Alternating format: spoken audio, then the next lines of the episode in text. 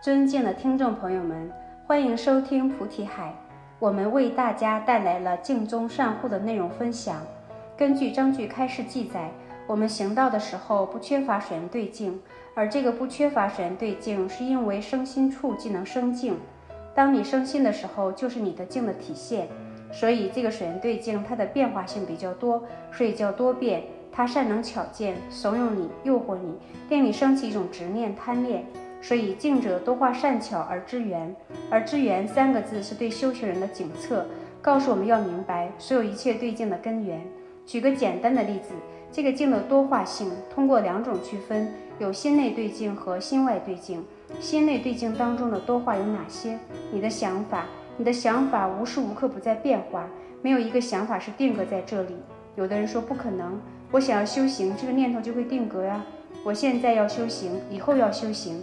未来际都在修行，那这个对境它并没有变化，一直长存，是不是这样？不是，你每时每刻对于修持这个念程度上都有不同的提高。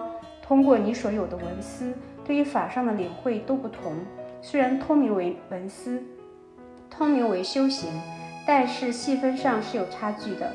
我们的想法是多变的，包括在修持的过程当中也是有多变。从最初对这个水源对境的三分了解。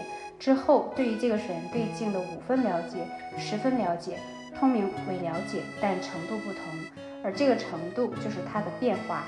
所以心内对境上的想法、想念，它有多化。那么心外对境当中的多化是什么？我们以这个植物来做比喻，它最初是这么高，它会不断的变化生长，这是一个静的多化。包括人从孩体一直到死亡，这都是变化的过程，也称之为多化。所以心内和心外都具有多化性。那么什么叫善巧呢？善能巧见叫善巧。巧见是什么？我这样想，我觉得这样不对，但是巧见会告诉你没什么不对，其实挺好的。巧见，巧见当中还具备怂恿性，怂恿你这样做。你认为不可以这么做，但是你的想法不断的在怂恿你升起巧见，然后你这样去做了。举一个心内对境的巧见，比如吃饭。我吃了这一顿饭，感觉味道非常好，吃饱了。但是心内对境又告诉我挺好吃，你可以再吃一点。然后你又告诉自己不能再多吃了，再多吃就胖了，胖了行动就不方便，外向上也不够庄严。然后巧见又升起来，告诉你吃一口两口不至于吧？那么这就是我们心内对境下的一个巧见。心外对境下的巧见是什么呢？它自己不具备巧见，但是它的一个形色会勾起你的巧见。但是这个巧见是由外在神对境下的产物，比如你看到三宝、僧宝，你很恭敬；看到出家师傅走过来很庄严。然后你看看其他地方，你有一个比较心理，你觉得在我心里面，我认同，我很欣赏这种庄严。而如果其他人并没有满足我内心这种需求、这种庄严，那它就叫不庄严。很多时候我们会有这样的想法，然后会对水源对镜有这样比较下。心识就存在巧见，存在善巧，所以这种思维是要不得的，因为里面会存在细论。所以在这些境虽然分为内外两种对镜，但终究是镜。这个镜的生成，我们称之为有生必有缘法，有缘法才会有生。所以，如果你能够知道水源对镜所具备的缘法，你能够知道它的源头。同时，我们要达到本性。到达你灵敏觉性，无有多途，没有其他途径，唯有精要。这个精要是什么？最精纯，精要就是实相，也称之为真实。那到底怎样的一个真实呢？首先，有的人会升起一个疑问：当我们要回归自性的时候，只有精要而没有其他的途径，那我们现在很多的禅净律密教等这些诸多法门，这每一个法门都是一个途径，那岂不是不对呢？因为唯有精要。那做一个比喻，一个完整的西瓜，把它切成了五块，你吃哪一块都是有西瓜的味道，都是有佛法的味道，只不过是说你一口吞不下这整个西瓜，所以我们把这个西瓜切开慢慢吃。佛法也是是一个圆满的法则，但是众生不具备一口吞并的能力，所以将佛法分出了很多分支，通过这个分支又分出了很多的分支来供我们学习修行。但是法本身呢？都是一个法，觉悟之法，所以你要回归本有的佛性，你就要得到这个实相，得到这个精纯，而每一个法门起到的作用都不同，因为佛法是百味俱在，同时又没有味可寻。它具备百味，又同时无味。无味的原因，它不是执着而来。你有一个味，它就有一个执，因为众生迷的程度不一样，所以它需要需求的觉法也不一样。所以佛法就有了百味。在我们去修持的时候，我们能够尝尽百味。当你得到圆满的时候，是没有百味，也没有无味这样的分别。而在我们想要回归于本源心地的时候，要去得实相，不然你不能明心。不能明心就会迷惑，而在我们回归本源心地去寻得这个精要的时候，面对对境，境的显现无量无边，包括精要也无量无边。精要也称为法义见地，对境无量无边，法义也同样无量无边。大乘法是唯有精要，唯有法义见地，唯有实相义，而去摒弃诸多的细论法。什么叫细论法？语法不相应，并不真实，禅取等等的错用其心，我们称之为细论。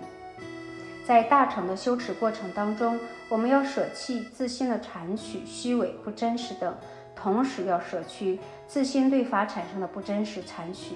所以这些细论我们通通都要舍去，唯留真实。那这样的修持称之为上品修持，能够入于实相。所以，作为修行人，我们要了解到，境生时心生，心灭时境无。当你认识到、感觉到有一个境生起来的时候，你有没有发现，与此同时，你也生了心呢？当你的心不再升起动乱，安住于本座，那么升起所缘对境的时候，你并不会受影响。那是不是等于所缘对境的种种牵引对你不起作用呢？等于境无呢？因为你不见、不着、不闻，但能知。所以境生时心生，心灭时境无。境生时有了，所以心生；心灭时无，所以境无。不与二法起障的意思。即使是这样，你要懂得有无俱浅，浅是舍去，要把有和无通通要舍掉，离此二元，是名善慧。这个水源对境具备种种的因素，而这些种种的因素，欧体一样，就像海边。总有一些泡沫，水打在这个泡沫上，你看到它有一坨在这里。但是你靠近去细看的话，这当中种种的生灭是很快的。宏观性看好像没有什么动摇一样，只是飘在那里。但是非宏观性去纠察彻度的时候，你会发现是生灭相在不断交替。所以，我们把镜比喻作欧体，镜也在不断的变化。它有没有展现形色呢？它有展现形体。但终究会以破灭而终，所有的对境都具备种种的原因，所以境具众原因，但原因犹如欧体，虽复有相可循，使之破灭为其中道。说的对境都是这样，不管不管是心内对境还是心外对境，它都具备这样的特征，终究会破灭。所以《圆觉经》里面有讲过一句话：知幻即离，不做方便。当你知道它是幻化的、不真实的、与法相违的，那即刻舍离，不要找借口，就是不做方便，不要去说因为什么什么，我应该怎样怎样，不做任何解释，不做任何说服自己，因为它是幻化，不做任何方便。所以知幻即离，不做方便，就是弃幻灭，去缘觉。你要回归圆满觉悟的状态。所以章句静中善护中告诉我们，行道不乏于静。静者多化善巧而知圆，圆无多图，唯有精要。其相者广，不知底数。上来大成，许精要义，弃细论法，实则为上品。但解丙烯，不顺要义，名中品著。持权争议，为下品著。行者于道，应深知静生时心生，心灭时静无，不于二法起障，是名善慧。境具众原因，原因犹如欧体，虽复有相可循，使之破灭为其中道。气幻灭，去缘觉，远离禁止一切如幻境界，是名真实。境为内外二分，此心识外称为外对境，反期而居内者为内对境。外对境障六尘生，内对境依附习染妄想住。若欲照破外对境，当持坏空等智为出城。斥之期为众缘具象，若不和合，不见成器，应当远离，不可欲乐。内对境者，障彼巧见一亡，吾使习染为助缘，则生妄想，显发迷乱之时，当生绝照。知彼犹如幼鱼之石钩，若前持彼，定为所摄，有上命之玄，生决定力。知当前之境为习染业系，为右心之所持，不令众知。当善护其意，为正道行。他日定之性障之所在，敬为善又巧，持则生灭易。当发决定志，照破无有余。这就是我们本期所有内容。大家也可以通过微信公众号搜索“大明圣院”了解其他内容。Apple 播客或小宇宙搜索“荣正法师”。感谢大家的收听，我们下期再见。